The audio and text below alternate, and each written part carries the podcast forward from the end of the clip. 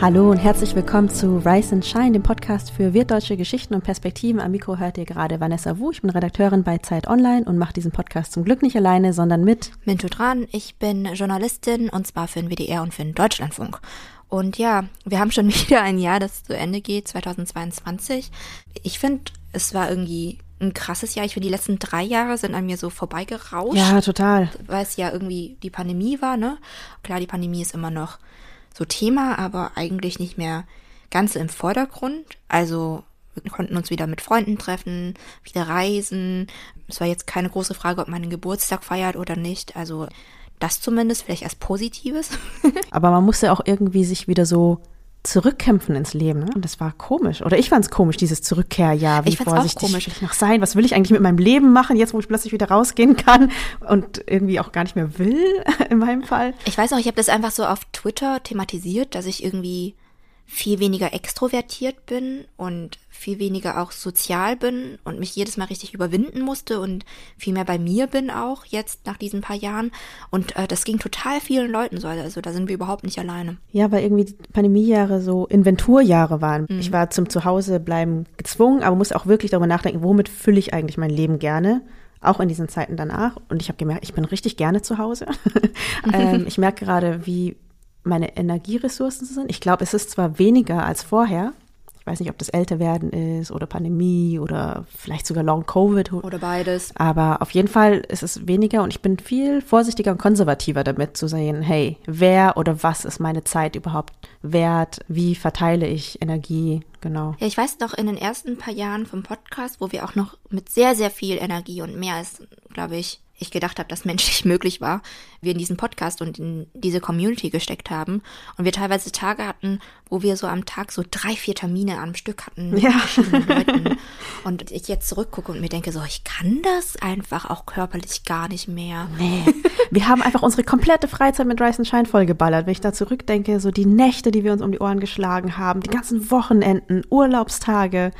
Das ist schon krass. Ja. Ich weiß nicht, diese Energie, die ist auf jeden Fall weggegangen, aber ich habe auch äh, ganz viele andere Sachen, Hobbys, Menschen, Projekte auch gehen lassen. Und ich glaube, so das Jahresende ist ja an sich so eine Zeit, wo man nochmal auch eine Inventur macht, jetzt nicht nur die Pandemie als Anlass. Und mhm. darüber wollten wir jetzt auch im Podcast so ein bisschen sprechen, über das, was man gehen lässt, also loslassen als so Metathema. Ja, schon lange kein so mhm. abstraktes Thema mehr. Ja, weil wir auch äh, beide jetzt äh, für uns beschlossen haben, etwas loszulassen. Und zwar Rise and Shine. Ja. Ähm, das war für uns beide keine leichte Entscheidung und wir haben uns auch viel gestritten und auch viel diskutiert und ich glaube, das ist auch vollkommen normal. Mhm. Aber ich glaube, das ist etwas, das sich für uns beide als Individuen als auch als Team sich richtig angefühlt hat nach so vielen Jahren. Wir machen das jetzt schon fast fünf Jahre. Ja, und wir sagen ja immer wieder, wir haben nie gedacht, dass wir überhaupt nur, keine Ahnung, ein Jahr lang machen. Haben es aber Jahr um Jahr mhm. gemacht und es hat auch immer sehr, sehr viel Spaß gemacht. Aber wir stehen jetzt im Moment einfach ein bisschen an anderen Punkten im Leben und wir werden das auch noch ein bisschen mehr erklären, wie es jetzt auch damit weitergeht. Wir hören nicht sofort auf, zum Beispiel. Aber das machen wir am Ende der Folge und nehmen uns in dieser Folge nochmal vor, einfach über ja, Abschied und Loslassen zu sprechen, weil es auch in unserem Leben ein paar Ereignisse gab, die wir vielleicht hier im Podcast aufarbeiten. Mhm. Ja, Thema Abschied. Als ich jetzt so in den letzten Wochen mal darüber nachgedacht habe, was fällt mir eigentlich so dazu ein, dann war mein Gedanke, ich glaube, ich selber habe ein richtig verkorkstes Verhältnis zu Abschied. Selbst schon im Kleinen, also auf Partys zum Beispiel, verabschiede ich mich gar nicht so gerne. Also ich bin eine dieser komischen Personen, die einfach geht. Ich finde es einfach einen sogenannten äh, polnischen oder englischen oder wie es auch in verschiedenen Sprachen heißt. Klar, also aus Höflichkeit beim Gastgeber schon, aber manche Leute drehen ja immer so riesengroße Runden und das hört dann nie auf und das mache ich auch einfach nie gern. Aber ich habe gemerkt, so, nee, aber es ist so, das mag ich nicht. Aber auch im Großen mag ich Abschied nicht so gerne. Irgendwie hinterlässt es bei mir ein ganz komisches Gefühl, weil ich denke, es muss ja immer weitergehen. Und ich habe darüber nachgedacht, also woher das eigentlich kommt. Mhm. Und ich glaube, in unserer ganzen Familie ist einfach dieses, weil wenn man sich verabschiedet, dann guckt man ja nach hinten, in die Vergangenheit. Ja. Und das ist nie so ein Ding gewesen, das in meiner Familie ist. Also meine Eltern kamen super jung nach Deutschland und dann lag die oberste Priorität erstmal so im Überleben und Vorankommen und weitermachen und nach vorne gucken. Und es war nie Zeit, mal über das zu sprechen, was vorher war, also vor der Migration, aber auch nur gestern oder letzte Woche oder so. ich finde es immer faszinierend, wenn deutsche Familien nochmal so reflektiert haben, was so passiert ist oder so. Ich glaube, das gab es bei uns irgendwie nicht. Es gab immer so dieses nach vorne schauen. Deswegen war für mich das Thema zurückgucken, Abschied und auch der ultimative Abschied, Tod zum Beispiel, maximal weit weg. Also in meiner Familie ist einfach niemand gestorben. Also die sind gestorben, aber ganz, ganz, ganz weit weg sind sie gestorben. Ich kannte diese Leute gar nicht. Ich war dann auch nicht auf einer Beerdigung. Es gab nur irgendwie nachts diese gruseligen Anrufe. Es waren immer diese komischen, diese Anrufe um zwei Uhr, drei Uhr nachts von Verwandten, wo dann unsere Eltern sofort wussten, wenn das Telefon um die Zeit klingelt, dass es irgendwie eine schlechte Nachricht war.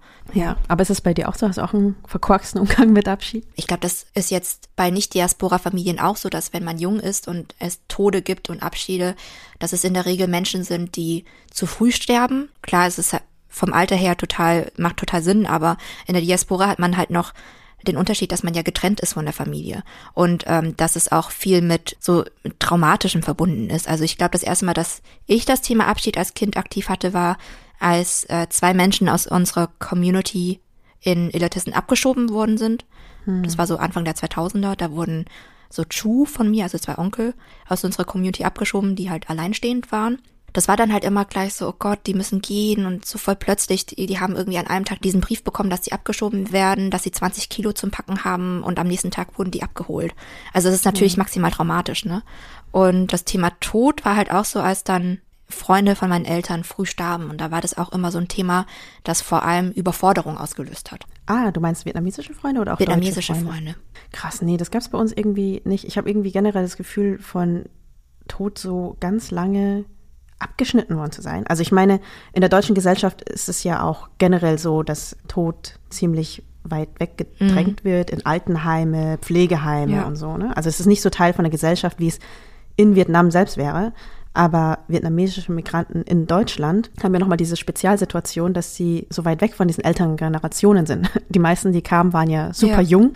Ähm, und da gibt es einfach statistisch betrachtet nicht so viele Krankheiten und Tode. Und so war das dann auch bei mir. Ja, ich meine, der aktive Tod, dass halt Menschen um einen herum sterben, das war selten. Bei mir ist es teilweise passiert und das war dann direkt so, die Eltern wussten nicht, was muss man dann organisieren, wen ruft man an und so weiter.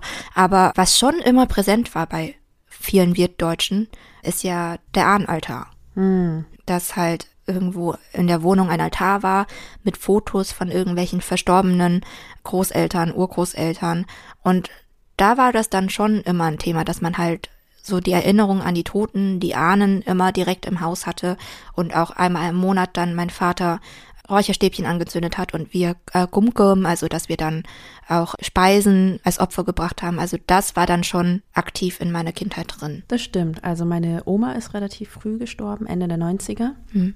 Väterlicherseits. Und ich habe kaum Erinnerung daran. Ich weiß nur noch, es waren wirklich alle komplett überfordert. Ich war als Kind überfordert, weil wir mussten dann alle so weiße Sachen anziehen und uns mhm. so weiße Tücher um den Kopf binden und haben dann aus der Ferne so eine Trauerfeier für meine Oma gemacht, die dann auch ah, ähm, fotografiert mhm. und aufgezeichnet wurde. Und später kam dann auch Foto- und Videomaterial aus Vietnam, das wir uns dann angucken konnten. Aber ich habe das alles gar nicht verstanden. Erst irgendwie mussten wir uns so verbeugen und so Sachen machen. Keine ja. Ahnung. Ich habe auch wirklich wenige Erinnerungen daran, dadurch, dass das irgendwie so früh war und es mir auch irgendwie keiner so richtig erklärt hatte. Mhm. Irgendwann, viel später, ist auch mein Opa, mein Großvater gestorben, der ist 100 geworden. Aber das war dann auch nochmal so aus der Ferne. Wieder die weißen Stirnbänder wieder Rituale, die ich gar nicht verstanden hatte, die man aber irgendwie machen musste. Es war ja auch irgendwie noch eine Zeit, wo wir auf dem Land waren und nicht so krass an eine Community angebunden waren, wo man mhm. sowas vielleicht auch mal erlebt oder andere mal davon erzählen. Ja, und so ein dritter Tod, an den ich mich tatsächlich erinnere, auch noch in meiner Jugend, aber so Ende meiner Jugend, da war auch ein alter Freund von meinen Eltern gestorben. Der hatte keine Familie. Und das war ziemlich tragisch dann, weil auch dann nicht so klar war, wer organisiert das. Es waren dann Freunde, die das gemacht haben und dann ja. waren wir auf der Trauerfeier. Aber es waren so viele große Fragen plötzlich im Raum. Zum Beispiel, nach was für einem Ritual wird so ein Mensch beerdigt? Es gab ja bei uns in der Nähe auch kein Tempel, aber Freunde haben dann Geistliche aus Regensburg, das war dann die nächste Stadt, eingeladen, mhm. die dann so eine Zeremonie halten konnten. Aber dann war es so, okay, gibt man irgendwem Geld oder Geschenke? Bringt man Blumen mit? Wie zieht man sich an? Welche Farbe? Mhm. Was sagt man einander? Also weiß, ich weiß noch, das war so komisch, aber es kamen alle aus dem Landkreis zusammen. Und es war dann irgendwie auch sehr berührend. Also er ja. hatte Familie in Vietnam und dann waren überall ganz viele Kameras und alle haben so gefilmt oder ich glaube auch angerufen. Ich glaube, das war so vor zehn Jahren oder so. Mhm. Das meine ich eben, dass der Tod wenn das jetzt in unserer Community vorkam, vor allem in den frühen, späten 2000ern, dass das so ein Thema war, das viel Überforderung ausgelöst hat, weil man muss sich ja vorstellen, unsere Eltern waren teilweise 18, 19, Anfang 20, als sie nach Deutschland mhm. sind. Und ich weiß nicht, wie es jetzt hier in Deutschland ist mit 18, 19, Anfang 20, aber da sterben jetzt nicht so viele Leute im Umfeld. Man hat jetzt nicht so viele Beerdigungen durchgemacht, dass man wüsste, was man da machen muss, also was es für Rituale gibt, äh, wie man sich verhält auf einer Beerdigung. Das löst ja auch in der Community einfach sehr, sehr viel so Überforderung aus, weil man eben abgeschnitten ist von einer anderen Generation, die es wüsste eben in Vietnam. Ja. Ich war dann auch völlig geflasht, als ich dann letztes Jahr eingeladen wurde, eine Veranstaltung zu moderieren, mhm. die sich um Älterwerden unter VietnamesInnen in Deutschland beschäftigt hat. Und ähm, da eingeladen war auch ein Verein, äh, Dong Ba Ya, das ist ein Verein für interkulturellen Hospizdienst. Also ich habe immer von Hospizen gehört, aber ich wusste nicht, dass es einen interkulturellen Dienst gibt. Krass, Und ja. die machen in verschiedenen Sprachen, auch auf Vietnamesisch, Sterbebegleitung. Also mhm. sind darauf spezialisiert, das besonders kultursensibel zu machen in vietnamesischer Sprache, weil ältere VietnamesInnen dann auch, also je älter sie werden, desto schlechter wird manchmal dann die Fremdsprache. Und geleitet wird das von Dr. Dama Wusal und Pham Thanh Ha die das dann eben speziell auf Vietnamesisch macht. Und vielleicht hören wir mhm. einfach mal in einen Ton von Ihnen rein aus dem Videoprojekt Offene Tür, das vom Verband für interkulturelle Arbeit Berlin-Brandenburg sowie dem Sonderforschungsbereich Affective Studies der FU Berlin gefördert wurde. In, dem, in der Videoreihe könnt ihr euch generell mal angucken. Wir packen es euch auch in die Show Notes. Geht es um psychosoziale Belastung von Menschen mit vietnamesischer Zuwanderungsgeschichte und die stellen da verschiedene Projekte und Vereine und Initiativen vor und unter anderem eben auch Nong Banya. Nicht alle haben Familie hier. Sie leben alleine, sind einsam und dann auch noch krank. Es gibt viele unterschiedliche Umstände. Das tut einem echt leid. Ältere Menschen haben deshalb oft Bedürfnis danach, mit jemandem zu reden, besonders wenn sie krank sind. Und diese Menschen konnten zum Beispiel vorher eigentlich ganz gut Deutsch, aber mit zunehmendem Alter und Krankheit verschlechtert sich ihr Deutsch immer mehr. Und dann kehrt in ihnen das Bedürfnis ein, sich in ihrer Muttersprache austauschen zu können. Das Ziel der Hospizarbeit besteht darin, den Patientinnen dabei zu helfen, ihr Leben wirklich bis zur allerletzten Minute lebenswert zu machen.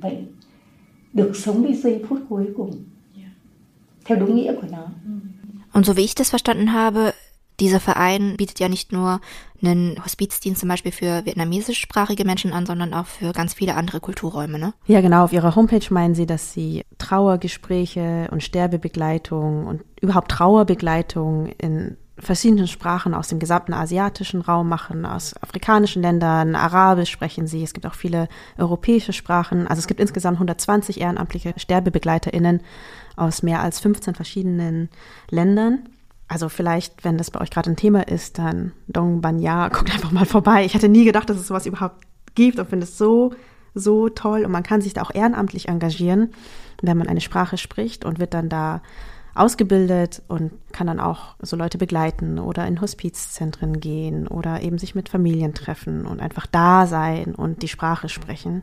Ich finde das so eine ehrenwerte Aufgabe. Ich finde es auf jeden Fall sehr, sehr cool, dass es diese Angebote gibt. Also ich habe schon mitbekommen, dass es diese Angebote auf türkischer Sprache in NRW zum Beispiel viel gibt, aber dass es jetzt eben auch viele asiatisch oder südostasiatische Länder, ähm, dass Leute das anbieten und zwar auch ehrenamtlich, finde ich mega cool. Vieles ist ja gerade in migrantischen Communities wird, glaube ich, so wenig besprochen. Also unter Deutschen auch schon nicht, aber sowas ja. wie Patientenverfügung, weißt du, das ist so kompliziert, vor dem drückt man sich sowieso, aber wenn man auch noch die Sprache nicht so richtig kann, ja. dann ist es halt cool, wenn jemand einen dabei begleitet oder mhm. ich glaube, die machen dann auch sowas wie duale Trauerfeiern mit äh, mehrsprachigen und genau, haben dann halt Haupt- und ehrenamtliche MitarbeiterInnen. Aber ich glaube auch ganz viel von dieser Arbeit machen auch die buddhistischen Tempel zum Beispiel für die vietnamesische Community. Ja. Also das war, wie ich das mitbekommen habe, ähm, über die Jahre ein so sehr, sehr großer Punkt, dass eben Leute super erleichtert waren, dass jetzt in immer mehr Städten und mehr Städten, die auch näher waren an einen, es bestimmte Zentren gab, an die man sich wenden kann im Todesfall. Also ich weiß noch, als ich ganz klein war, gab es nur die Pagode in Hannover, mhm. die ja ganz groß ist, wo auch viele Leute immer noch mindestens einmal im Jahr hinfahren.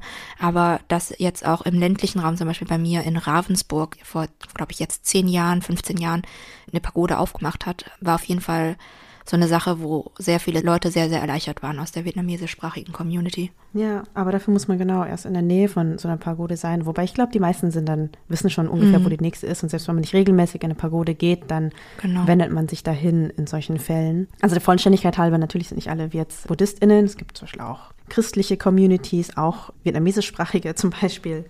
Und auch in Hamburg gibt es eine große Community und das war dann für meine Familie dieses Jahr relevant. Also in diesem Jahr ist ziemlich überraschend mein Cousin gestorben mhm. am 14. August. Ähm, Der war auch jung, ne? Ja, 1958 mhm. erst geboren. Ähm, ich sage auch Cousin, weil mein Vater das jüngste Kind ist, sodass ähm, er war praktisch, war der Sohn von einem Onkel von dir?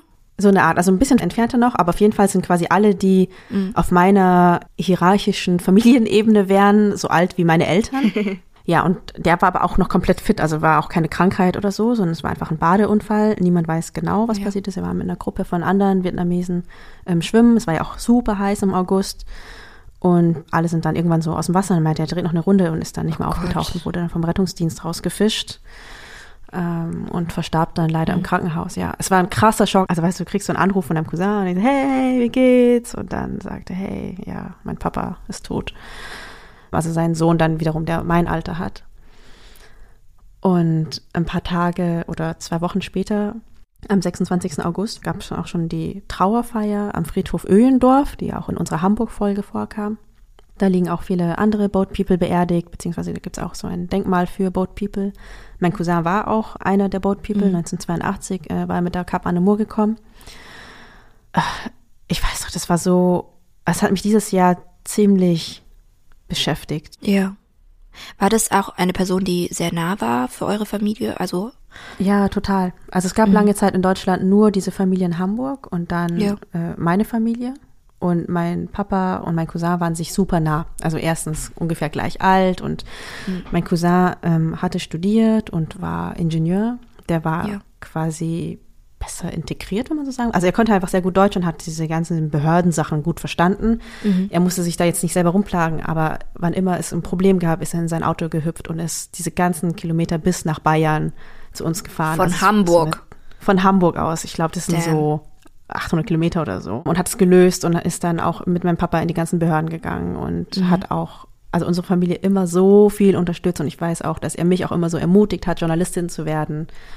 Ja. Es war einfach ein cooler Typ. Ich habe es dann auch sehr bereut, dass ich irgendwie nicht mehr Kontakt zu ihm hatte, obwohl er ja gar nicht so weit weg war. Berlin-Hamburg ist es nicht so die Strecke.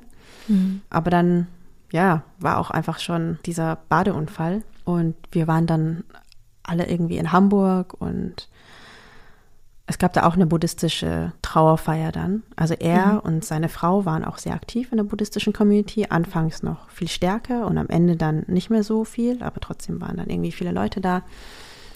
Aber obwohl es irgendwie organisiert war, war trotzdem auch dadurch, dass es so plötzlich war, mhm. auch da wieder diese große Überforderung, weil wen lädt man überhaupt ein? Seine Frau war fix und fertig. Also es war einfach viel zu krass, zu überraschend und äh, die waren auch ein Liebespaar, also bis zum Schluss. Ich fand deren Ehe auch immer so krass, weil sie sich immer so unglaublich liebevoll angesprochen haben gegenseitig und ja, das finde ich, sieht man sehr selten in so vietnamesischen Ehen, dass so ein Paar, ja. auch wenn sie schon ein bisschen älter waren, wirklich so, ja, sich wirklich so geliebt haben. Und das ähm, hat ihr sehr zu schaffen gemacht und natürlich den Söhnen auch. Ja, verständlich. Ähm, aber sie war dann nicht mehr so richtig, glaube ich, in der Lage, auch überhaupt dann diese Trauerfeier zu organisieren sie hat auch Angst vor Friedhöfen, das kam noch ein bisschen dazu. Die Söhne ja dann noch viel weniger. Genau, die kannten mhm. sich da erst recht nicht aus. Die sprechen auch gar nicht so viel Vietnamesisch zum Beispiel. Dann war die Frage, okay, wer hält so eine Trauerrede? Was sagt man bei so einer Trauerrede? Ich habe dann mit meinem Cousin die Trauerrede geschrieben ja. letzten Endes, aber total kurz vor oh knapp. Und was für Musik spielt man da? Was macht man da? Wie lädt man ein? Wer kommt überhaupt? Ja, seine Frau war nicht so in der Lage, Leute einzuladen. Die Söhne wussten jetzt auch nicht, wer jetzt alle Bekannten sind. Und dann hat sich das teilweise rumgesprochen, aber teilweise auch nicht. Und selbst wenn, meinte er, ach, bei Vietnamesen weiß man auch nicht so genau, wie viele dann letzten Endes kommen, wie groß ist die Trauerhalle, die man irgendwie mietet. Ja, genau. Aber für mich war dieser Fall, glaube ich, so der erste sehr bewusste Trauerfall in meiner mhm. Familie und vielleicht auch in meinem Leben. Also diese entfernte Bekannte, das war eher interessant, weil das für mich so Fragen aufgeworfen hat, wie, okay, krass, äh, sowas kann passieren, was macht man dann? Ja. Ähm, und meine anderen Verwandten, die kannte ich halt auch gar nicht so richtig, die in Vietnam gestorben sind. Aber hier war das halt jetzt zum ersten Mal so ein Mensch, der mir so näher stand. Ja, und ich wusste auch gar nicht, wie ich mit Leuten überhaupt darüber sprechen kann ja. und soll. Also ich habe Trauer auch als sehr einsamen Prozess wahrgenommen, obwohl ich glaube, ich hätte mit meiner Familie sprechen können. Aber wir haben alle bis heute nicht wirklich darüber gesprochen, sondern ich glaube, jeder hat so selbst vor sich hingetraut, weil wir auch gar nicht so die Sprache hatten, über unsere sehr persönlichen Gefühle zu sprechen. Also die hatten wir auch vorher nie kultiviert und das war dann nicht Anlass genug, es zu machen. Vor allem haben sich dann auch noch alle irgendwie bei der Trauerfeier mit Covid angesteckt. Das hat es auch noch mal ein bisschen schlimmer. Also dann kam irgendwie schon das nächste und dann waren beide, beide ja. meine Eltern auch erstmal krank und ja. Ja. Ich finde es halt so tragisch, wenn man halt weiß, wie so ein Trauerprozess eigentlich in Vietnam ablaufen würde. Mhm. Also ich mhm. wusste das ja auch lange nicht, wie das abläuft. Ich hatte jetzt auch in meiner Familie, meine Großmutter mütterlicherseits ist vor sieben Jahren gestorben. Da kann ich mich auch noch aktiv dran erinnern, weil das ein sehr plötzlicher Tod war. Wir hatten am Tag davor noch mit ihr über Skype gesprochen und ihr ging's gut und dann ist sie praktisch schlafen gegangen mit meinem Großvater und ist am nächsten Morgen nicht mehr aufgewacht, weil ihr Herzschrittmacher nicht mehr funktioniert hat. Oh krass. Ja, genau. Und ich hatte eigentlich noch Flugtickets gebucht für den Februar praktisch danach und hatte fest vor, meine Großeltern zu besuchen und dann ist sie praktisch kurz davor gestorben. Also es war auch mhm. sehr, sehr plötzlich und sehr, sehr krass für uns als Familie. Aber was, glaube ich, der Unterschied ist, ist, klar, die Familie an sich war überfordert, meine Mutter war komplett überfordert, ich habe dann ihre Heimreise organisiert und so. Aber was dann der Unterschied ist, ist dann, dass bei der Beerdigung du deine ganze erweiterte Familie hast, die ganz selbstverständlich und ohne zu fragen bestimmte Aufgaben übernimmt. Hm. Den Thai anzurufen im Kloster und das zu organisieren, das Bestattungsunternehmen anzurufen, das zu organisieren, die Leute anzurufen und zu gucken, dass die Anzeige raus ist mit der Todesanzeige und so weiter und dass alle Leute einfach automatisch wissen, wie das alles funktioniert.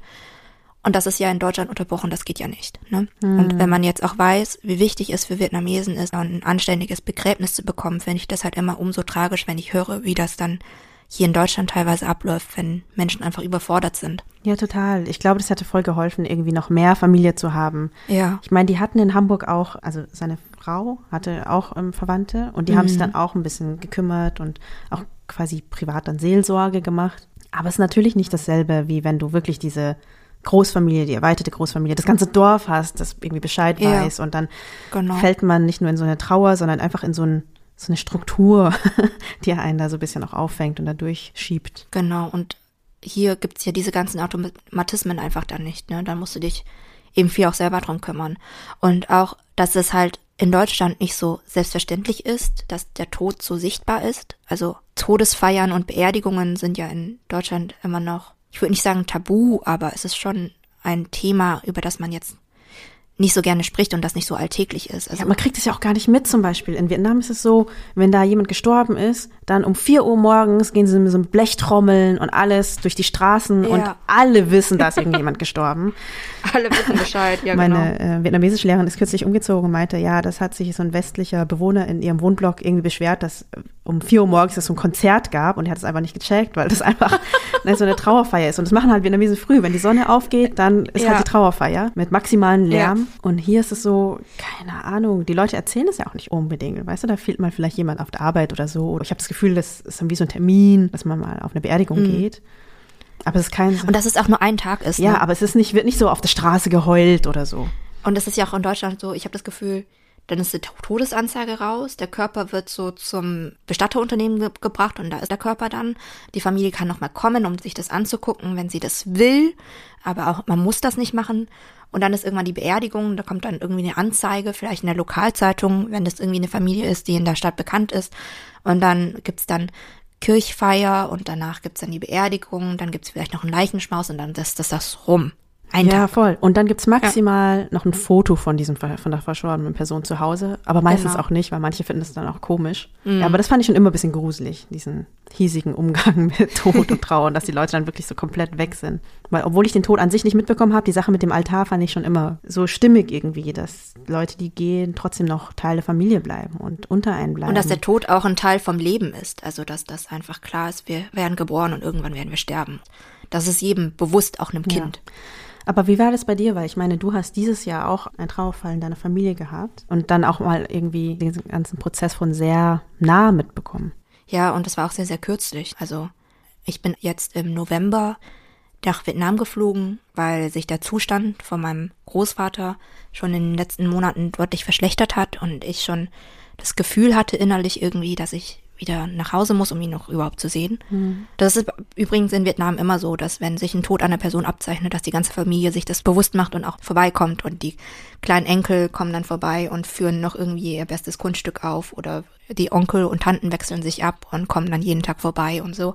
Und das war dann eben auch bei mir so, dass ich dann das Gefühl hatte, nach Gesprächen mit meiner Mutter und auch mit meiner ältesten Tante, meiner Mahai, im Süden nennen wir unsere ältesten Tanten zweite Mutter, dass es Zeit ist, wieder meinen Großvater zu sehen. Dann war ich da und ich habe ihn gesehen und ähm, der war wirklich in einem wirklich sehr, sehr schlimmen Zustand. Also er ist auch nicht mehr alt, er war geriatrisch, 97 Jahre alt. Er war auch ein Pflegefall schon, ne? Ja, schon seit längerem. Also er war schon seit über zwei, drei Jahre ein Pflegefall eigentlich. Aber er konnte immer noch laufen und auch lange noch so ein bisschen hören, ein bisschen sehen und konnte sich zumindest noch ein bisschen verständigen bis letztes Jahr. Und dann hat er Covid bekommen. Und wir hatten da schon Angst, dass das so ein plötzliches Ende dann sein könnte. Und während Covid war das ja auch in Vietnam so, dass Trauerfeiern so verboten waren zum Beispiel und dass dann der Körper abgeholt geworden wäre und eingeäschert worden wäre und man hätte als Familie nur die Asche bekommen und gar nicht die große Trauerfeier machen können. Und das war so ein Ding, wo meine Familie sehr, sehr Angst hatte, dass wir unserem Großvater keine anständige Trauerfeier abhalten konnten. Aber er hat durchgehalten. Ja, mit 97. Mit 97. Sein Zustand hat sich wegen Covid deutlich verschlechtert. Also er konnte dann nicht mehr laufen, er ist dann nur noch gelegen. Er konnte sich auch nicht mehr verständigen. Er ist wirklich nur den ganzen Tag gelegen, hat gegessen, noch so Chow, also Reissuppe und ähm, so Brei. Und also wir haben ihn dann gefüttert und haben ihn gewaschen und meine Onkel haben Windeln gewechselt und so und man konnte noch seine Hand halten und hat dann gedrückt, aber mehr war da nicht mehr, ne? Man konnte sich nicht mehr mit ihm unterhalten oder so. Und genau so eine Woche hatte ich dann eben mit ihm, dass ich dann an seinem Bett so jeden Tag war, mit meinen Tanten und mit meinen Cousins. Und ich weiß noch, so an einem Tag, wo er gestorben ist, bin ich mit meinen ganzen Cousins essen gegangen. Und wir hatten im Auto noch gescherzt, dass, ach, der Opa hält diesen Zustand noch drei Jahre durch, dann wird er 100, dann wird er sterben. Und wir haben gerade bezahlt und dann kam halt eine Nachricht in die Familiengruppe, dass er gestorben ist. Und wir sind dann alle nach Hause gefahren. Genau, dann war es schon äh, unser Haus voll mit Verwandtschaft und erweiterter Verwandtschaft. Boah. Das, und das war eine Stunde nach dem Tod. Und dann lag er da auch? War das auch, also hast du ihn dann so gesehen? Genau, also vielleicht noch vorab, ne? Ich erzähle jetzt, wie ungefähr vietnamesische Beerdigungen ablaufen und zumindest wie es in meiner Familie abläuft. Das sind das ist eine buddhistische Familie aus dem Süden und es gibt auch noch Unterschiede ne, in Vietnam. Also nicht jede Beerdigung läuft gleich ab, je nachdem, welcher Religion vielleicht die Familie auch angehört, ob man buddhistisch, christlich oder Gao Dai oder sowas ist. Aber es gibt auch Unterschiede in den Regionen. Also der Norden zum Beispiel geht ein bisschen anders mit dem Tod um als im Süden. Also mein, mein Onkel hat gesagt, im Süden eine Trauerfeier muss auch wui sein. Also es muss auch Fröhlich. fröhlich sein, genau. Und im Norden ist es viel getragener, viel trauriger so. Also das sind zu, zumindest die Unterschiede, wie es er es mir erklärt hat. Genau. Ich kam nach Hause, mein Opa lag im Wohnzimmer, also sein Körper. Und die ganze Verwandtschaft und erweiterte Verwandtschaft war da, so seine Neffen und Cousins und alle möglichen und auch von meiner Familie, alle Onkel und Tanten und ihre, alles Angeheiratete und Kinder waren alle da. Und dann hat meine Großtante ist zu mir gegangen und sagt, Mingtu, halt mal den Mund von Opa zu, damit er nicht runterfällt. Was? Dann ja, war halt ich, die aus dem Westen kam und das gar nicht so kannte, dass halt ein Körper einfach im Wohnzimmer liegt. Und bin dann zu meinem Opa hin und habe seinen Mund zugehalten. Über eine Stunde lang. Wow, okay. Ich weiß noch, als mein Cousin gestorben ist, ähm, wurde er aufgebahrt in so einem Sarg ähm, und so Ja. aufbereitet. Der lag dann so offen da. Ja. Und dann waren wir noch so mit so Orga-Dingen beschäftigt. So, okay, erst Rede oder erst äh, Räucherstäbchen oder so. Und alle reden Ja. so und ich komme in den Raum und dachte, oh Gott, irgendwie liegt er gerade da. Ich habe auch noch nie einen toten Menschen gesehen oder eine Leiche. Ich, glaub, Ich ähm, auch nicht. Und war dann auch da und dachte, okay, krass, lege ich jetzt so meine Hand dahin oder nicht? Ich bin einfach nur in Tränen ausgebrochen. Das hat mich so überwältigt, ihn so zu sehen. Ja. Also so zum Oh. ersten Mal auch. Also ich meine, ich hätte ihn auch gern wieder so besucht, aber nein, dann habe ich ihn einfach so offen darlegen sehen, so ganz Ja. friedlich. dass der Sarg offen ist, das passiert halt meistens, aber zum Beispiel der Zustand von meinem Opa war schon so schlecht, dass wir uns als Familie dazu entschieden haben, den Sarg dann zuzumachen. Das ist übrigens eine große Feier, ne? Eine Beerdigung ist, das wusste ich alles nicht, das habe ich jetzt gelernt über die letzten zwei Wochen. Eine vietnamesische Trauerfeier ist in drei, vier Teile aufgeteilt. Und dieser Akt, die Leiche in den Sarg zu legen, ist auch eine große Feier mit vielen Riten und äh, Dingen, die dann äh, passieren müssen, wo auch ein buddhistischer Geistlicher praktisch eine gute Uhrzeit und ein gutes Datum für alles aussucht. Und bei uns war es halt um 4 Uhr morgens, nachdem mein Großvater gestorben ist, der ist um 8 gestorben, um 4 Uhr morgens haben wir ihn in den Sarg gelegt. Was ich auch nicht wusste, musste den Mund von meinem Großvater zuhalten, damit sein Geist nicht entweicht keine Ahnung. Ich habe es einfach gemacht. Und was ich dann auch gelernt habe, ist, dass während dieser Zeremonie, das heißt Lenyapuan, also man bettet den Toten in den Sarg, dass währenddessen Weinen tatsächlich verboten ist. Ah. Weil ich dann auch angefangen habe, so aufzuwählen. Das, ich glaube, du musst dich nicht schlecht fühlen. Ihr wusstet das einfach nicht. Ich wusste es ja auch nicht. Und meine Großtante dann gesagt hat, Minto, man weint nicht. Sie hat mir dann erklärt, weil es dann schwer ist, für den Verstorbenen zu gehen, wenn die Angehörigen weinen. Dann haben wir diese Zeremonie gemacht und ganz viele Leute sind gekommen um vier Uhr morgens und haben ihn erst in, in eine Decke gepackt und dann in eine Plastiktüte und Substanzen reingemacht, damit er nicht verfault. Und dann wurde er in den Sarg getan und um den Sarg wurde ein Altar dann gebaut. Also habt ihr dann diesen Altar auch gehabt in Deutschland? Ähm, ja, aber in dieser Trauerhalle oder wie sich das nennt. Aber irgendwie fand ich das interessant, was du mit, mit dem Mund und mit der Seele sagst, weil also ich weiß nicht, was davon Religion oder was Aberglaube ist oder was überhaupt die Grenze zwischen den beiden ist oder regional ist. Weil wir mussten auch zum Beispiel so auf den Mund aufpassen und dann wurden Zitronenscheiben verteilt und alle mussten dann die ganze Zeit so Zitronenscheiben im Mund behalten und dachte ich, okay, warum? Aber das, also weißt du, warum? Ich glaube, Ja. diese Frage sollte man sich einfach gar nicht stellen, weil es gab so viele Warums, eigentlich jede Minute irgendein neues Warum. Ja. Es ist auch irgendwie so eine weirde Situation dann. Ich weiß noch, so ich habe den Mund von meinem Großvater zusammengehalten und um mich herum saßen alle meine Cousinen und Cousins. Und meine Cousinen und Cousins sind zwischen so drei und 26 Jahre alt. Und alle saßen rum, meine kleinen Cousins und Cousinen haben TikTok geguckt und ich hatte irgendwie den Mund von meinem Großvater in der Hand und das war für die vollkommen normal und ich war die Einzige, die so ein bisschen überfordert war. Was? Also TikTok-Videos ist voll die absurde Situation. Das ist so absurd gewesen. ja, aber die hatten das ja alle schon. Sie waren ja auch bei der Beerdigung von meiner Großmutter dabei oder haben zum Beispiel auch schon ihre Großväter und Großmütter auf der anderen Seite vielleicht beerdigt oder so. Und das war für die so vollkommen, ja, wir sitzen halt jetzt hier und warten, bis was passiert. Aber ich glaube, für die, die sich so auskennen, geht es ja auch um was anderes, weil ich kam mir erstmal mit dem Gefühl, krass, mein Cousin ist gestorben. Und andere, Ja. glaube ich, also auch meine Eltern kamen mit dem Gefühl, wir müssen jetzt seine Seele so gut wie möglich in, Ins Jenseits bringen. ins Jenseits begleiten und dafür Lieder singen und dies und das machen und beten und Ja. ähm, das war dann die Priorität oder die ganze Zeit so buddhistische Sätze sagen, quasi dem noch so einen letzten Dienst erweisen, also Ja. wirklich dafür Ja. arbeiten, dass diese Seele noch gut rüberwandert. Und das sind wirklich sehr, sehr aufwendige Zeremonien. Also in Vietnam ist es so, dass du mindestens drei Tage diesen Sarg im Wohnzimmer stehen hast, diesen großen Altar. Und das Ding sah echt absurd aus. Also es war ein Riesensarg in unserem Wohnzimmer, drumherum so Vorhänge gebaut. Das hat das Kloster gemacht. Wir haben uns jetzt nicht groß drum gekümmert, aber dann waren so große Deko-Elemente aus Holz und mit Lichtern, die sich bewegt haben, ein Phönix und ein, ein Drache, die dann neben dem Altar standen und so und alles. Es war für mich halt absurd, aber für die wahrscheinlich so cool, wie es aussieht, desto cooler. So, muss halt majestätisch aussehen und respektvoll und so. Und dann kommen über diese drei Tage alle Freunde, Familienmitglieder und erweiterte Familie, Nachbarn, ArbeitskollegInnen und Kollegen von Familie, Universitätsfreunde, alle möglichen Leute kommen und besuchen den Sarg und nehmen Abschied von dieser Person und geben auch ihren Respekt gegenüber der Person, also zünden Räucherstäbchen an und verbeugen sich. Und bei uns war es so, ich weiß nicht, ob das jetzt eine südliche Tradition ist oder ob das überall in Vietnam so ist, aber ein Kind der Familie muss zu allen Zeiten neben dem Sarg knien und sich praktisch mit den Gästen, die meinem Großvater Respekt bekundet haben, dann mit verbeugen. Oh, warst du das? Okay. Ja, ja, auch. Das, wir haben uns im Stundentakt abgewechselt, auch die kleinen Kinder. Ah, man kann sich abwechseln. Genau, man kann sich abwechseln, aber okay. es muss immer jemand sitzen. Mhm.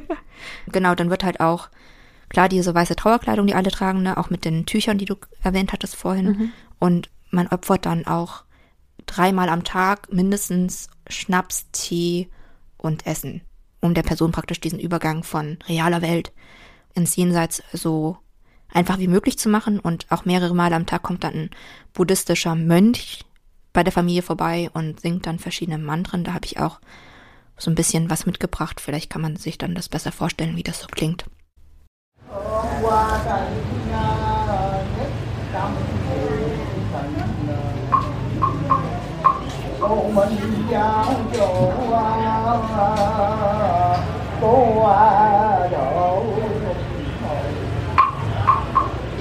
Đại cảnh rộn tôn địa tàn thiên bồ tát tiết kiệu một triệu hương linh quá dạng Ich finde auch die Idee voll schön, dass man Leute ähm, ins Jenseits begleitet oder die so eine Seelenwanderung ja. irgendwie begleitet. Irgendwie hat es was sehr Aktives, sowohl für die Hinterbliebenen als auch für die Verstorbenen. Mhm. Und es gibt ja auch dann diesen Glauben, was passiert, wenn das nicht gelingt. Und deswegen geben sich auch alle so viel Mühe. Dann wird man nämlich eine. Ja, dann werden sie böse Geister. Dann werden man böse Geister. Man muss nicht ein böser Geist werden, aber man wird auf jeden Fall ein Geist. Ja, aber ein Geist. Und ist dann quasi dazu verdammt, hier auf der Erde zu verweilen. Mhm. Und wandert dann so lost umher und vielleicht ärgert man auch andere Menschen oder ist einfach nur traurig oder einsam. Ja. Das ist auch so eine große Angst, dass man dann irgendwie nicht also man wird ja im besten Fall als was Gutes wiedergeboren, aber wenn man hier bleibt, dann kann man ewig nicht befreit werden. Wobei es möglich ist, glaube ich, auch noch Geister nachträglich ins Jenseits zu schicken. Ja, aber ich finde auch die Idee zum Beispiel schön, dass wenn man stirbt, dass man nicht irgendwie alleine ist, sondern wenn man dann ins Jenseits geht, dass man auch zu den anderen Ahnen wieder zurückkehrt. Also hm. zu den anderen Verstorbenen. Weil das war auch so ein Ding, dass wir die ganze Zeit dann während der Beerdigung gesagt haben, oh, jetzt wird er wieder mit Oma wieder vereint, das ist ja schön, dass sie sich wieder zusammen haben. Und das war auch so ein Ding, was dann halt so sehr präsent war, dass Opa dann zwar von uns geht, aber mit anderen Menschen wieder vereint war. Oder die Idee von einem Kreislauf wurde bei uns ganz viel wiederholt. Einer muss vorangehen, damit ja. die anderen nachgehen können, jetzt übersetzt. Oder auch diese mhm. Idee von der ständigen Kontinuität eines Körpers. Also das haben wir dann auch in die Trauerrede eingebaut, aber in diesem Jahr ist ja auch einer der größten buddhistischen, vietnamesischen Zen-Mönche verstorben, Thich Nhat Hanh. Ja. Und der hatte immer die Metapher von der Wolke. A cloud never dies heißt eine seiner Reden, die er auch mehrmals gehalten hat. Können wir vielleicht kurz mal reinhören. And one day you don't see that uh, body anymore and you say that Thay is dead. It's not true. I will never die. My nature is the nature of the cloud. It is impossible for a cloud to die. It's impossible for Thay to die. I continue always. A Cloud Will Never Die stand dann auch in kalligrafierter Form hinten auf dem Wagen, der sein Sarg zum Krematorium fuhr, aber die Idee ist so eine ständige Kontinuität. So eine Wolke wird vielleicht zu Regen, Regen wird zu Grundwasser, Grundwasser wird dann zum Beispiel zum Teekochen benutzt und geht dann wieder zurück in diesen Wasserkreislauf. Ja. Und das fand ich irgendwie auch eine sehr, einen sehr beruhigenden Gedanken tatsächlich, den damals schon Thich so verbreitet hatte, aber auch dann bei der Trauerfeier von meinem Cousin, dass man sich denkt, hey, nein, das ist so ein ständiges Kontinuum, in dem wir in unterschiedlichen Formen durch das Dasein wandern. Es ist ja auch so, was ich mega schön fand, ist, diese Person ist zwar gestorben, aber sie ist nicht ja. weg. Als wir dann meinem Großvater dann Dinge geopfert haben, so ich bin morgens aufgestanden, so um 6.30 Uhr oder 7 oder so, dann war ich schon spät dran, weil meine Tanten sind um fünf aufgestanden jeden Tag, weil um sieben die ersten Gäste schon kamen. Ich bin dann, dann aufgestanden und habe dann erstmal gefrühstückt und dann mein Onkel so kam schon so rein und mit guter Laune so hat äh, Eiskaffee mitgebracht und so. Winkel, komm mal, gib mal deinem Opa hier einen Eiskaffee und äh, zünd ein paar Räucherkerzen für ihn an. Und dann war es halt auch so, dass man dann mit dem Eiskaffee oder keine Ahnung mit ähm, so richtig fettigem Fleisch, das er gerne mochte und das er die letzten Jahre überhaupt nicht mehr essen durfte, dann halt zum Altar ging und äh, sagte, ey Opa, na, was geht? Guck mal, ich habe die Eiskaffee mitgebracht. Und dann halt eine Räucherkerze angezündet hat. Und äh, das war halt auch so total liebevoll, dass man sich halt erinnert hat, jedes Mal, wie sein Leben war, was er mochte und dass es ihm besser geht und dass er auch trotzdem noch teilnehmen kann an unserem Leben und wie ihn auch immer noch seinen Eiskaffee jeden Morgen bringen. Ich finde diesen Aufwand cool. Also ich will irgendwie, stelle ich mir vor, das ist mega toll, ja. wenn ich auch so einen Aufwand kriege, wenn alle sich so zusammentun und bei und es ist ja ein riesen Event. Das sind nicht nur so krasses Rituale, sondern bei deinem Opa waren ja auch mega viele Leute, oder? 1500 Menschen. 1500, das ist so größer als ein Dorf teilweise. Oh, das war so anstrengend. Also es war voll schön. Mein Opa war ja wirklich auch so alt, dass alle seine Freunde auch schon tot waren. Mhm.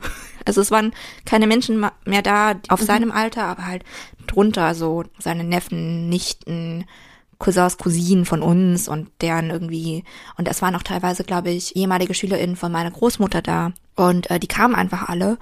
Und die müssen natürlich alle bewirtet und unterhalten werden. Ja, das wollte ich gerade fragen. Wie macht man das? Also ihr seid ja auch als Familie dann verantwortlich, 1500 Menschen irgendwie zu betreuen, oder? Ich muss dazu sagen, es ist eine sehr große Familie. Mein Großvater und meine Großmutter hatten zehn Kinder hm. zusammen, die alle auch noch leben. Die haben auch noch wieder Kinder und so weiter und so fort. Und wir haben uns dann halt an jeden Tisch gesetzt und ähm, mit Leuten gesprochen. Und wir hatten Personal da. Also wir haben Personal mm. gemietet, um zu kochen. Jeden Tag drei bis vier Mahlzeiten. Wir hatten sogar wenig, weil normalerweise muss auch zu allen Zeiten, diese drei Tage lang, ein Typ stehen oder zwei Typen mit einer Trommel und so einer Tröte oder so, um jeden Gast halt willkommen zu heißen. Jedes Mal, wenn neue Gäste kommen, muss dann getrommelt und getrötet werden. Das heißt eigentlich ständig. Und wir haben darauf verzichtet, mm. so. Genau. Aber wir hatten eben Personal und die haben drei bis vier Mahlzeiten am Tag gekocht. Für die Familie war es halt trotzdem super anstrengend. Vor allem für die, die jetzt mehr Verantwortung haben. Also zum Beispiel meine älteste Tante, die hat in der ersten Nacht überhaupt nicht geschlafen, in der zweiten Nacht drei Stunden und in der nächsten Nacht vielleicht fünf Stunden. Also der hat sehr, sehr wenig geschlafen mm. in der Zeit. Und ich weiß noch, mein ältester Onkel, mein Onkel Bar, ne, Nummer drei, der ist eigentlich ein ziemlicher Kauz ich habe ihn sehr lieb, aber er ist sehr kauzig und sehr, sehr introvertiert. Und der hatte natürlich trotzdem eine sehr, sehr große Rolle und musste mit sehr vielen Menschen reden und so. Und ich habe ihn dann mehrere Male erwischt, wie er sich hinter dem Vorhang vom Altar zurückgezogen hat und sich ein bisschen versteckt hat, um wieder ein bisschen Energie oh, zu tanken. Ja. Der Arme. genau, aber äh, das ist halt schon auch ähm, für die Familie sehr, sehr anstrengend, aber natürlich sehr, sehr schön, dass dass äh, so viele Menschen kommen, um ihm Respekt zu zollen. Und also danke an alle 1500 Menschen, die da waren. Ja, und das alles ja eigentlich vor der eigentlichen Beerdigung, oder? Ja, genau. Genau, das ist dann praktisch äh, diese Wartezeit bis zur Beerdigung. Und die Beerdigung war dann drei Tage mhm. danach. Da wird ja dann eben der Sarg zum Friedhof gebracht und normalerweise ähm, wird auf dem Weg vom Sarg zum Friedhof, ähm, ist es so, dass die Familie hinter dem Sarg läuft und dann auf dem Weg so Höllengeld, also so Fake-Geld. Papiergeld. Papiergeld, genau. Dass man dann normalerweise verbrennt oder eben rumwirft, damit die Verstorbenen Geld im Jenseits haben. Das wird dann auch auf der Straße verteilt wie so Konfetti. Das haben wir jetzt nicht gemacht, weil das so ganz viele dieser alten Traditionen sind inzwischen auch ein bisschen verpönt, weil es natürlich auch viel Müll ist, ne? Wir haben dann den Sarg äh, bis zum Grab begleitet, äh, zum Teil zu Fuß und dann gefahren. Und dann gibt's dann ganz viele verschiedene Riten, wo dann der Sarg dann ins Grab runterkommt. Wie ist das eigentlich mit Weinen gewesen? Weil ich war noch nie auf einer Beerdigung in Vietnam. Also ich kenne nur so Videos und vor allem eigentlich kenne ich Filme aus China. Da wird immer mega laut geklagt und werden sogar Leute eingestellt dafür, irgendwie ganz laut zu weinen. Wie war das bei euch? Ich glaube, da gibt es eben regionale Unterschiede. Also im, mein Onkel hat mir erklärt, dass es im Norden durchaus so ist, dass sehr viel wehklagt wird und mhm. geweint wird.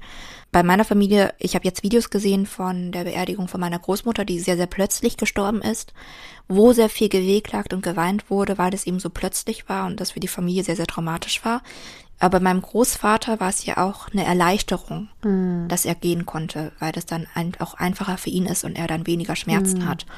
Da war es dann klar traurig, dass er nicht mehr unter uns ist und wir ihn nicht mehr jeden Tag sehen können, so, aber trotzdem auch eine fröhliche Veranstaltung. Also wui. Am Sarg haben wir dann nicht geweint, sondern gesagt, Opa, guck mal, das ist gut. Wir haben uns gekümmert, du kommst gut ins Jenseits. Danke für alles. Es war dann eher so dabei. Ich finde es gerade voll krass, aber auch irgendwie schön für dich, dass du dich ja verabschieden wolltest und es dann auch wirklich konsequent tun konntest. Ne? Also irgendwie. Ja, komplett mit ja. allem. Also ich meine, krass, dass du jetzt für den Urlaub, das war eh zum Abschied gedacht, aber im Urlaub dann auch so was krasses passiert. Meine Tante hat auch die ganze Zeit gesagt, đi, ông ngoại mình, ông, ông thông minh thiệt á, ông thấy con về á, xong rồi ông nói thôi, tôi chết luôn nha. Okay, ich muss es gleich kurz übersetzen. Die Tante hat angedeutet, so, dass der Opa ganz schön schlau war. Er hat den Zeitpunkt schlau abgepasst mit Mintus Besuch. Genau, dass, dass er dann mich gesehen hat und gedacht hat, okay, Sayonara, Bitches, ich gehe jetzt. ja. Aber ich ja. kann mir vorstellen, dass so eine Art Abschied zu nehmen auch wirklich einem Closure gibt. Auch Ja, irgendwie so ein Abschluss, auch, ne? ne? Also weil du da sein kannst und nicht, ja. Keine Ahnung, bei mir war es immer so, es war dieser Anruf und es war dann irgendwie krass und also mein Opa zum Beispiel ist gestorben, das war im Winter vor, ach so, über zehn Jahren. Und da war gerade mhm. Weihnachtsmarkt und meine Eltern haben einen Imbiss und im Weihnachtsmarkt haben sie auch immer so einen Stand. Und das ist immer so eine total geschäftige Zeit. Also man kann nicht einfach die Bude zumachen oder vielleicht hätte man es können, aber es war irgendwie gerade zu einer Zeit, wo meine Eltern wahnsinnig viel zu tun haben, wahnsinnig gestresst waren und dann irgendwie dieses aus der Ferne so mitzubekommen. Ich weiß nur, wie mein Vater dann echt neben so einem Lieferwagen so zusammengebrochen ist, aber dann weitergearbeitet hat. Und wir das dann so Schritt für oh Schritt Gott. dann zeitverzögert quasi diesen Tod äh, aufarbeiten mussten. Und für mich war es natürlich nicht das Gleiche, weil ich ja nur eine Enkelin war, die mein Großvater gar nicht richtig kannte. Aber ich stelle es mir schon krass vor, das nur so aus der Ferne mitzukriegen, auch ohne die anderen Verwandten zum Beispiel. Und ihr wart ja immerhin irgendwie alle zusammen auch, konntet nochmal reden. Ich glaube, das ist halt auch, wenn so ein großer Unterschied, je nachdem, wie die Beziehung auch zu den Großeltern war. Also ich war in meiner Kindheit jetzt nur zweimal zu Hause in Vietnam. Aber ich weiß noch, mhm. dass wir jeden Monat mindestens einmal auch geredet haben mit den Großeltern am Telefon und als dann Videotelefonie erfunden wurde oder weit verbreitet war, äh, habe ich dann eben auch mit meinen Großeltern viel dann über Video gesprochen und meine Tanten haben die dann die Kamera gehalten und so. Und mein Großvater hat auch in der Zeit, als wir noch nicht so viel sprechen konnten, immer Briefe zu uns geschickt und mhm. ähm, die haben wir dann immer als Familie dann zusammen gelesen. Deswegen hatte ich schon das Gefühl, dass ich eine recht enge Verbindung trotzdem hatte zu meinen Großeltern. Aber das ist halt auch so je nach Familie auch total unterschiedlich. Ich ne? glaube, es hat mit, ein bisschen mit Technologie zu tun. Ich kann mir vorstellen, dass wir auch eine engere Bindung gehabt hätten, wenn er jetzt so mhm. gestorben ja. wäre. Ich weiß jetzt das Jahr nicht, aber ich glaube, das ist bestimmt so 15 Jahre her. Mhm. Und da war es noch kein so Ding, regelmäßig miteinander zu telefonieren. Ja. Mein Opa war auch sehr alt, der ist Jahrhundert geworden. Also meine Mutter zum Beispiel hat eine sehr gute Beziehung zu ihren mhm. Eltern, die leben beide noch. Und ich auch ganz okay. Also ich rufe sie jetzt nicht so oft an, aber irgendwie haben wir halt eine Familienchatgruppe und man kriegt den ganzen Tag eigentlich mit, so was Oma und Opa die ganze Zeit in Vietnam machen oder wohin sie gehen und wie es ihnen ungefähr geht. Und das ist dann irgendwie, ja, ja. anders nah, mhm. dank Weiber und so weiter. Ich hatte auch das Gefühl eben, dass meine Beziehung zu meinen Großeltern so eng war, weil meine Mutter und auch meine Tanten und Onkeln und alle, wir halt immer so liebevoll über sie auch gesprochen haben und dann alte Geschichten ausgekramt worden sind und so. Und auch diese Beerdigung war für mich so eine diese Tage waren für mich Tage, in denen ich mich meinem Großvater einfach sehr, sehr nah gefühlt habe, auch als er gestorben ist, nachdem er gestorben ist, weil dann seine kleinen Geschwister auch kamen und mir Dinge erzählt haben, wie er war als kleiner Junge oder ähm, Neffen und Nichten kamen und Geschichten über ihn erzählt haben und wir als Familie auch morgens oder abends zusammengesessen sind und uns Geschichten erzählt haben. Und ich glaube, diese Zeit der Beerdigung ist auch super schön, einfach für Familie so zusammenzukommen und sich diese Person trotzdem so nah bei einem zu haben, wenn man sich die ganze Zeit über diese Person über unterhält. Und zwar nicht in der Vergangenheit, sondern es fühlt sich so sehr, sehr nah. Das ist ja auch irgendwie das Paradox, dass gerade so ein Tod oder so ein Abschied eigentlich Leute total zusammenrückt. Also es gibt wenige mhm. kulturelle, menschliche Universalien, aber ich würde sagen, ähm, Geburt, Familiengründung slash Heirat und dann Tod sind so Ereignisse, die weltweit über alle Zeiten hinweg Menschen zusammengebracht haben in irgendeiner Form und die einen auch irgendwie wurzeln in so einer gewissen Kultur oder Religion. Und bei uns war es dann auch so, also so tragisch und traumatisch es war, dass mein Cousin einfach so gestorben ist. Fand ich es gut, so viel Zeit mit meinen Eltern dann auch zu verbringen, so viel Ja. Zeit mit dessen Kindern zu verbringen und auch nochmal zu sprechen und sich auszutauschen. Ja, und sich da auch nochmal irgendwie näher zu kommen. Also ich hatte irgendwie auch nochmal einen ganz anderen Familiensinn in dieser Zeit, dass man dann Ja. wirklich auch füreinander da ist. Und selbst wenn wir jetzt nicht explizit über Trauer sprechen konnten, waren wir schon füreinander da und für mich hat die Familie dadurch einen ganz anderen Wert nochmal zum Beispiel bekommen. Ja, das kann ich total gut nachvollziehen. Ich glaube, vor allem so im asiatischen Raum oder jetzt speziell im vietnamesischen Raum, für den ich sprechen kann, ist auch sehr praktisch und von der Struktur so, dass du als Familie viel mehr Zeit miteinander verbringst, weil du ja die ganze Zeit danach noch Termine hast. Also nach der Beerdigung ist ja nicht vorbei. Also es ist zum Beispiel so, dass ein paar Tage später dann noch so eine Zeremonie ist, wo die verstorbene Person als Ahn dann wieder in den Altar gebracht wird, wo dann sehr komische Riten vorkommen. Es war so absurd, Vanessa, ne?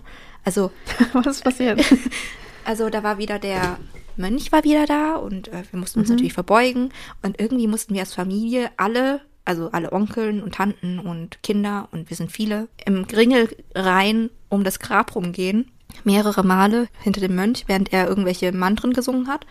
Und an irgendeinem Punkt war da ein lebendiges Huhn, das extra hingebracht worden ist. Ähm, Oh, oh. Der Mönch hat diesem Huhn Alkohol gegeben. Nein. Das musste Alkohol trinken und dann musste es auf das Grab pinkeln. Was? Wow. Damit habe ich jetzt nicht gerechnet. Ich habe, ich habe, also es gab so, dann habe ich halt meinen Onkel gefragt, was, was passiert da gerade? Warum ist da ein Huhn? Und er so, keine Ahnung, wir machen das einfach. Das gehört wohl dazu. Und ich so, okay, alles klar, cool, dass sie es auch nicht versteht. Äh, aber mein ursprünglicher Punkt war, dass eben es mehrere Riten noch gibt im Nachhinein. Also diese komische Zeremonie gab's. Dann gibt's ja noch 21 Tage nach dem Tod auch noch eine Feier, wo man dann Gum, also der Person wieder Opfergaben gibt und alle zusammenkommen und essen und Räucherstäbchen anzünden. Und diese, diese Opferevents, die ziehen sich ja durch. Also es ist ein Jahr nach dem Tod, mehrere Monate nach dem Tod und so weiter. Also es hört nicht irgendwann auf. Und dieser Trauprozess wird dann sozusagen Teil des alltäglichen Lebens der Familie. Auch auf so vielen Ebenen. Ne? Also bei uns war es so, Genau. dass die nähere Verwandtschaft dann vegan werden muss für 49 Tage Ja. zum Beispiel. Bei uns war es nicht so, aber cool. Krass. Nee, es, also es ist generell ja eine buddhistische Tugend, vegan sich zu ernähren und man kann auch sich Ja, total. zeitweise vegan ernähren, wenn man, keine Ahnung, irgendwas Gutes für sein Leben will, krank ist oder eben Ja, wenn jemand ja. gestorben ist und man seiner Seele überhelfen will. Aber es gibt wohl den Brauch, dass man 49 Tage vegan ist und das haben dann auch seine Frau und seine Kinder so gemacht. Mhm. Bei uns ist so, dass man dann auch noch weiterhin schwarz trägt. Also bei der Trauerfeier selbst trägt man weiß. Ja. Aber danach entweder komplett schwarz oder irgendein schwarzes Symbol. Ja. Also es gibt dann so manchmal so kleine so Anstecker, Mhm. so Rechtecke, die man sich dann auf seine Kleidung raufsteckt Mhm. für eine ganze Weile. Ich weiß nicht wie lange. Ähm, es ist auch so, dass du dann eine gewisse Zeit nach der Beerdigung auch trauerst. Das heißt, du darfst dann nicht auf Feiern gehen, also keine Hochzeiten und so weiter. Also man darf auch selber nicht heiraten. Einfach, genau, dass die Familie einfach in einer Art Trauerphase dann danach ist. Wobei ich sagen muss, dass meine Familie das so halb ernst nimmt, weil das ja, wie ich vorhin gesagt habe, auch eine schöne Sache war, dass mein Opa fortschreiten konnte, weil diese Beerdigung die einzige Gelegenheit ist, wo alle zehn Geschwister mal zusammen sind. Also meine Mutter und ihre Geschwister. Und die sich natürlich auch freuen, sich zu sehen und Zeit miteinander zu haben, haben die schon auch ein paar Mal Karaoke gesungen. Aber danach ist es ja auch ein bisschen Ja. wie Feiern. Also es gibt Det natürlich, das Neujahrsfest. Aber Ja. ansonsten gibt es keine anderen Feste außer so Trauerfeierfeste. Also nicht, wenn jemand gestorben ist, sondern Ja, so total. Todestage.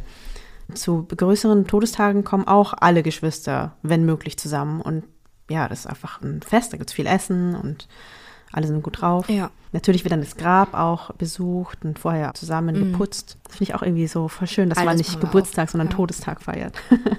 Und das ist halt auch, glaube ich, der Unterschied zwischen Deutschland und wo, glaube ich, auch viele Wirtdeutsche, die hier in der Diaspora leben, so ein bisschen strugglen, das aufrechtzuerhalten. Da wird dann schon mal ein Räucherstäbchen angezündet und dann irgendwie eine Mahlzeit gekocht und geopfert, mhm. aber in dem Ausmaß gibt es dann nicht, dass Familie dann auch entfernte Verwandte von überall kommen und dann zusammen dann diese Trauerfeiern gemacht werden und dieser Prozess dann auch Teil des Lebens weiterhin bleibt. Ich fand's mega schön. Ich find's immer schön, wenn ich in Vietnam bin, weil immer irgendein Trauertag ist. Es wird immer irgend. also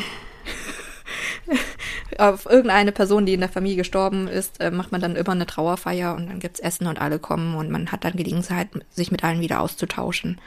Ähm, ich finde vor allem den genau. unverkrampften Umgang mit Trauer und Abschied schön. Also ich finde das wirklich richtig schön. Ich habe dieses Jahr dann auch noch viel darüber nachgedacht, so okay, wie wäre das dann bei meinen Eltern? Ich sollte mich vielleicht auch frühzeitig drum kümmern und mit denen so gewisse mm. Themen ansprechen. Habe das auch vorsichtig äh, mit diesem Anlass gemacht. Das hat mir dann auch der Sohn von meinem Cousin geraten, so ey, es war so vieles, dass sie noch irgendwie entscheiden mussten, welche Bestattungsform und so weiter oder was passiert mit dies, das und was hätte er sich gewünscht und das wussten die halt alles nicht. Und das ist schon gut, das mal angesprochen zu haben, frühzeitig. Allein schon die Frage, wollen die hier beerdigt werden oder in Vietnam? Ja. Das ist eine Frage, die ich mit meinen Eltern schon angesprochen habe. Beerdigen, verbrennen. Genau. Das finde ich halt in Deutschland so, so schade. Und ich glaube auch, weswegen es so für die wirtdeutsche Community so schlimm ist, wenn jemand hier stirbt, weil du nur diesen einen Tag hast, wo du diese Beerdigung ist, vor allem wenn es ein plötzlicher Tod ist und danach geht dann das Leben irgendwie normal weiter. Dieses ins Leben integrierte Trauern über einen längeren Zeitraum nicht hast, wo du einfach trotzdem gezwungen bist, nach 21 Tagen, nach einem Jahr und so weiter, dich immer wieder mit diesem Tod nochmal aktiv auseinanderzusetzen. Und zwar auch eine, auf eine liebevolle ja, Und die unterschiedliche Anteilnahme fand ich auch einen Unterschied. Also ich habe jetzt zugegebenermaßen nicht so wahnsinnig viel Erfahrung mit Trauern in Deutschland unter christlichen deutschen Familien. Mhm. Aber in Vietnam ist es ja so, auch in, während der Totenwache, es kommen alle irgendwie mal vorbei. Und auch danach kommen Leute die ganze Zeit vorbei. Man kriegt ganz viel Besuch und Anrufe ja. und so.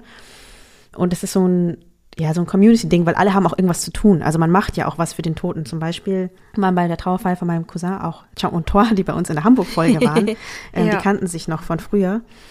Und für die war das dann irgendwie ganz selbstverständlich zu kommen, obwohl die in den letzten Jahren nicht mehr so viel Kontakt hatten. Und danach haben sie auch die ganze Zeit gesagt, ja, wir versprechen, wir beten noch ähm, für deinen Mann. Und das haben sie dann irgendwie auch gemacht. Und dann dachte ich, krass, das ist auch so voll schön, dass man als auch entfernter Bekannter noch etwas tun kann, aktiv ja, für die das Familie. Ist nicht, dass es so unverkrampft ist, ne? Dass es nicht so, oh, kann, ich weiß nicht, kann ich überhaupt kommen? Ist das überhaupt akzeptiert? Würde ich mich jetzt da aufzwingen? Ja, und hier ist es eher, man sagt so mein Beileid, habe ich das Gefühl, und dann, dann lässt man die so alleine. Also ich weiß auch, meine Familie war so ein bisschen enttäuscht, weil bei der Trauerfeier nicht ganz klar war, wer kommt und wie viele Leute kommen. Und Vietnamesen waren verschiedenste da, aber mein Cousin hatte ja auch mal gearbeitet. Er hat nicht sein Leben lang in einer Firma gearbeitet, sondern gewechselt, ja. aber es waren dann relativ wenig Kollegen da. Und das ist jetzt auch nicht weiter schlimm. Ich habe mir dann selber überlegt, boah, krass. Ja. Äh, wie viele Kollegen würden denn so kommen, vor allem wenn sie einen noch nicht so lange kennen? Die müssen sich ja frei nehmen für sowas. Und ich habe jetzt noch nicht so oft gehört, dass bei mir zum Beispiel mhm. alle zu irgendeiner Trauerfeier gehen. Aber ich glaube, in, in, Vietnam, genau ja. wie es auch bei deinem Opa war, wäre es voll normal, wenn man irgendwann in irgendeinem beruflichen Kontext standen, da kommt man ganz selbstverständlich. Ja, so, man tanzt ganz selbstverständlich an und nicht nur der engste, kleinste Kreis der Familie. Ich glaube auch, weil das in Vietnam auch in dem Sinne ein bisschen unverbindlicher ist, dass du halt einfach ja. vorbeikommen kannst. Also viele sind einfach in ihrer Mittagspause vorbeigekommen und haben teilweise in so Busladungen von Kollegen von meinen Tanten. Also die sind dann vorbeigekommen und ähm, haben dann halt ein Räucherstäbchen ab angezündet und so ganz kurz sich hingesetzt, aber waren dann vielleicht 15, 20, 30 Minuten da und sind dann wieder gegangen. Oder kürzer. Diese Form von Besuchen gibt es nämlich auch in Vietnam. Das gibt es ja bei uns hier auch nicht. Dadurch, dass es, glaube ich, auch so warm ist. Oder allgemein sind ja alle Türen so offen. Ja. Du hast so irgendwas zur Straße raus. Man kann sehr einfach in so ein Haus reinkommen und wieder rausgehen. Und dadurch gibt es auch diese Situation, dass man einfach wirklich so vorbeikommt, Hallo sagt, reingeht, so ein Tässchen Tee trinkt, Tässchen, also wie so Schnapsgläser, dann so ein Räucherstückchen ja. anzündet und dann ist das vielleicht so ein Fünf-Minuten-Besuch. Man sagt so seine paar Sätze und geht dann wieder. Aber man war ja. da, also man war physisch da für den Menschen und man kann auch öfter kommen, man kann auch jeden Tag kommen. Und hier, man kann auch länger bleiben, so ist es ja eine Option. Ja, ja. Und diese Art von Besuch kenne ich hier gar nicht. Also du kommst nicht zu Total. irgendjemand fünf oder zehn Minuten. Und es sind mindestens spontan. zwei Stunden Termine. ja, wirklich. Und du musst auch ankündigen und ausmachen.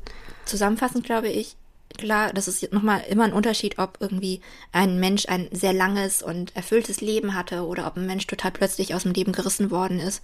Aber ich habe mir so überlegt, nachdem ich jetzt die letzten Tage auch Zeit hatte, immer mal wieder über den Tod meines Großvaters zu sprechen und auch so auf der Beerdigung zu sein und dann mit meiner Familie auch zu sprechen. Ehrlich gesagt, so wie mein Großvater gestorben ist, war es hm. total ideal. So eine Beerdigung. Tausende von der Leute. Ich habe immer okay. gesagt, so wenn ich beerdigt werde und hoffentlich werde ich, werde ich, hoffentlich werde ich alt und äh, habe irgendwie viel gemacht und hatte ein erfülltes Leben. Aber wenn ich dann sterben würde, würde ich mir wünschen, dass es eher eine Party ist als irgendwie so eine. Doch, ich glaube, für mich fände fänd ich das auch schön. Aber ja. vor allem finde ich allen Teilnahme schön. Also dass wirklich viele Leute kommen. Weiß ich nicht, ob 1500, ja. aber ja. Die Messlatte ist schon sehr hoch. So. ein bisschen extrem.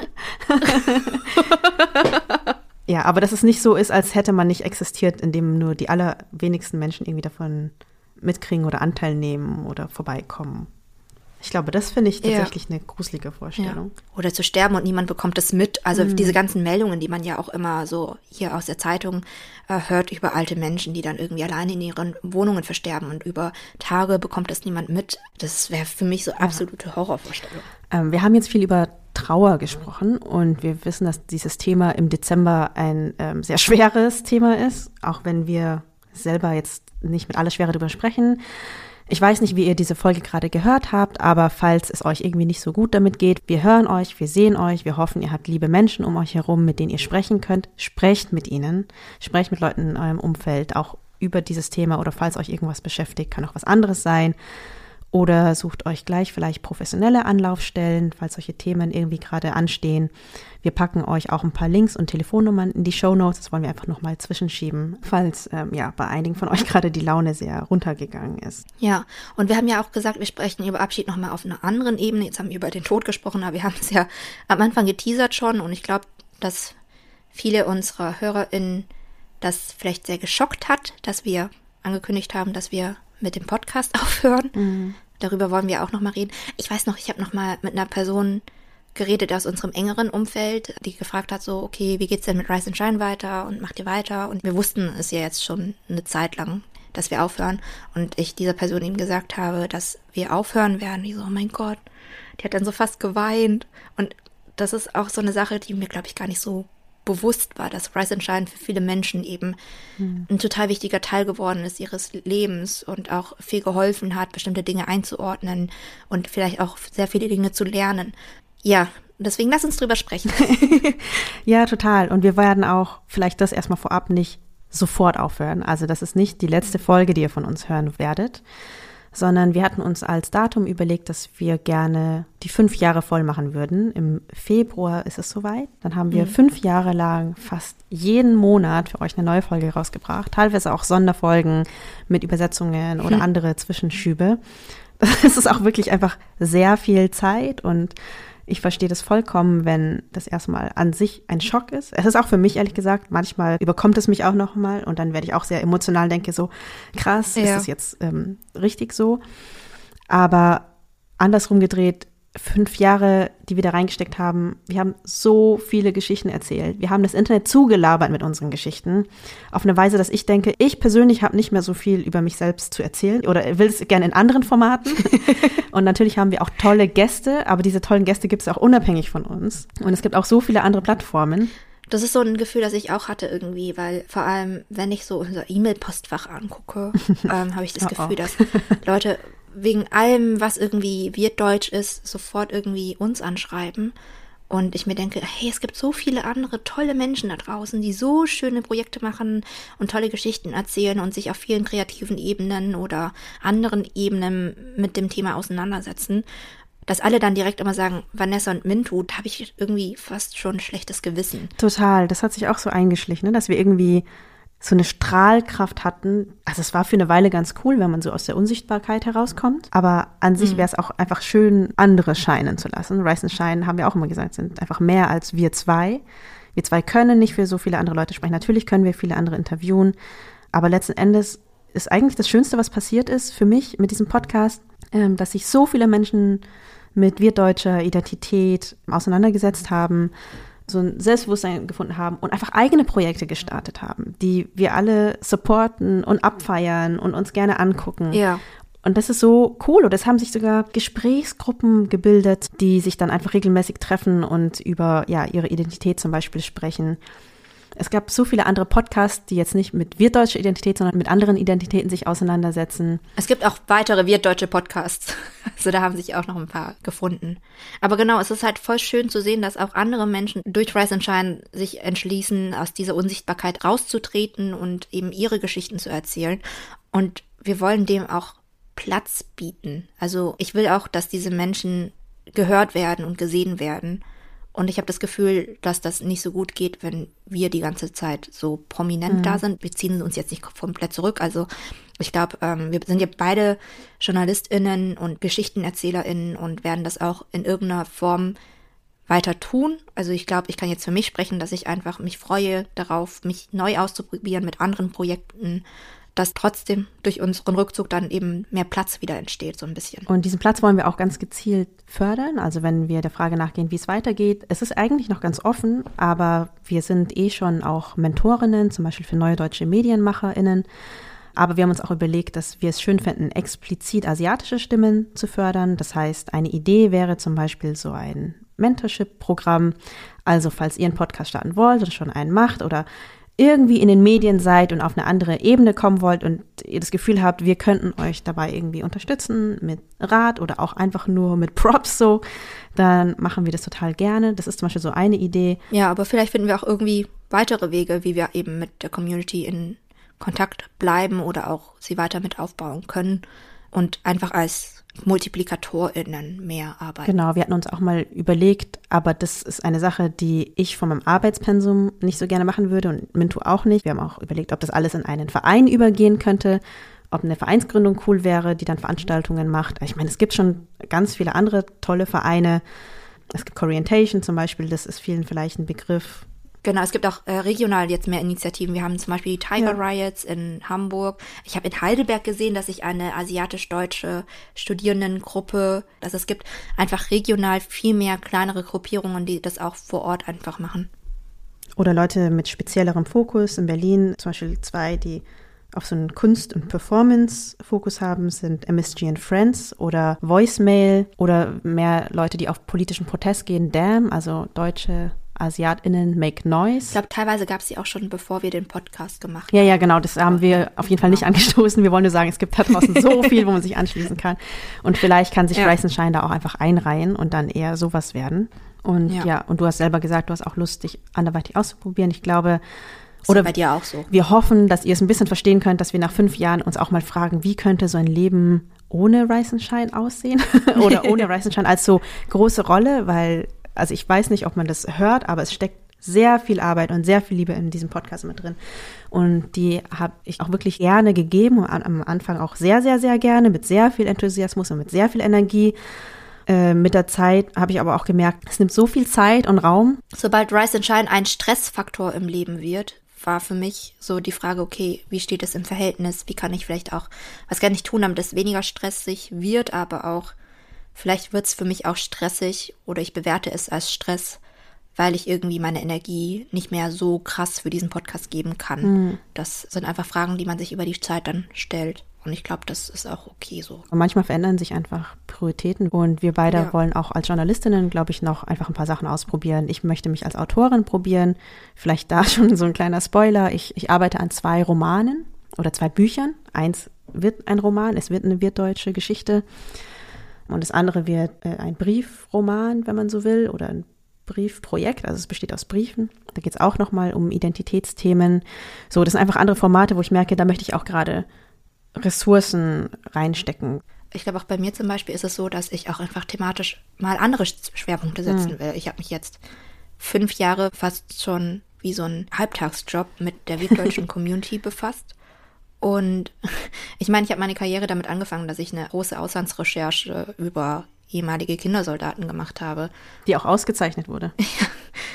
ich meine, solche Auslandsrecherchen, die machen mir Spaß und die Zeit dafür war einfach nicht da, während Rise and Shine war. Das ist das halt einfach so. Ich habe es trotzdem total gerne gemacht und ich würde es auch nicht wieder anders machen, aber vielleicht ist es jetzt wieder so eine Zeit, wo ich mich mehr wieder auf Reisen begeben kann und viele unterschiedliche Menschen treffen kann.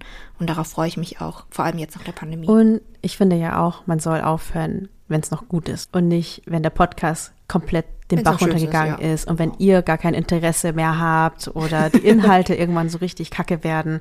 Es ist nicht so, als hätten wir nicht noch Geschichten zu erzählen. Es gibt noch wahnsinnig viele Geschichten zu erzählen. Aber vielleicht finden sie genau andere Formate oder andere Leute sollen sie einfach auch mal erzählen. Und ich glaube, so zumindest kann ich jetzt für unsere wirtdeutsche Community sprechen. Ich glaube nicht, dass es irgendwie mit einem Abfall von Qualität zu tun hat. Das hat auch irgendeine Person mir gesagt. Euch als Podcast hat so ausgezeichnet, dass ihr so journalistisch arbeitet und ich so, hä, es gibt jetzt total viele wirtdeutsche JournalistInnen und auch asiatisch-deutsche JournalistInnen. Wir sind total gut mit denen vernetzt und es gibt so viele tolle GeschichtenerzählerInnen, die auch total gut methodisch arbeiten können. Ich habe da überhaupt keine Angst dass da jetzt irgendwie ein Qualitätsabfall oder so Oder Genres, die einfach noch sehr gut werden.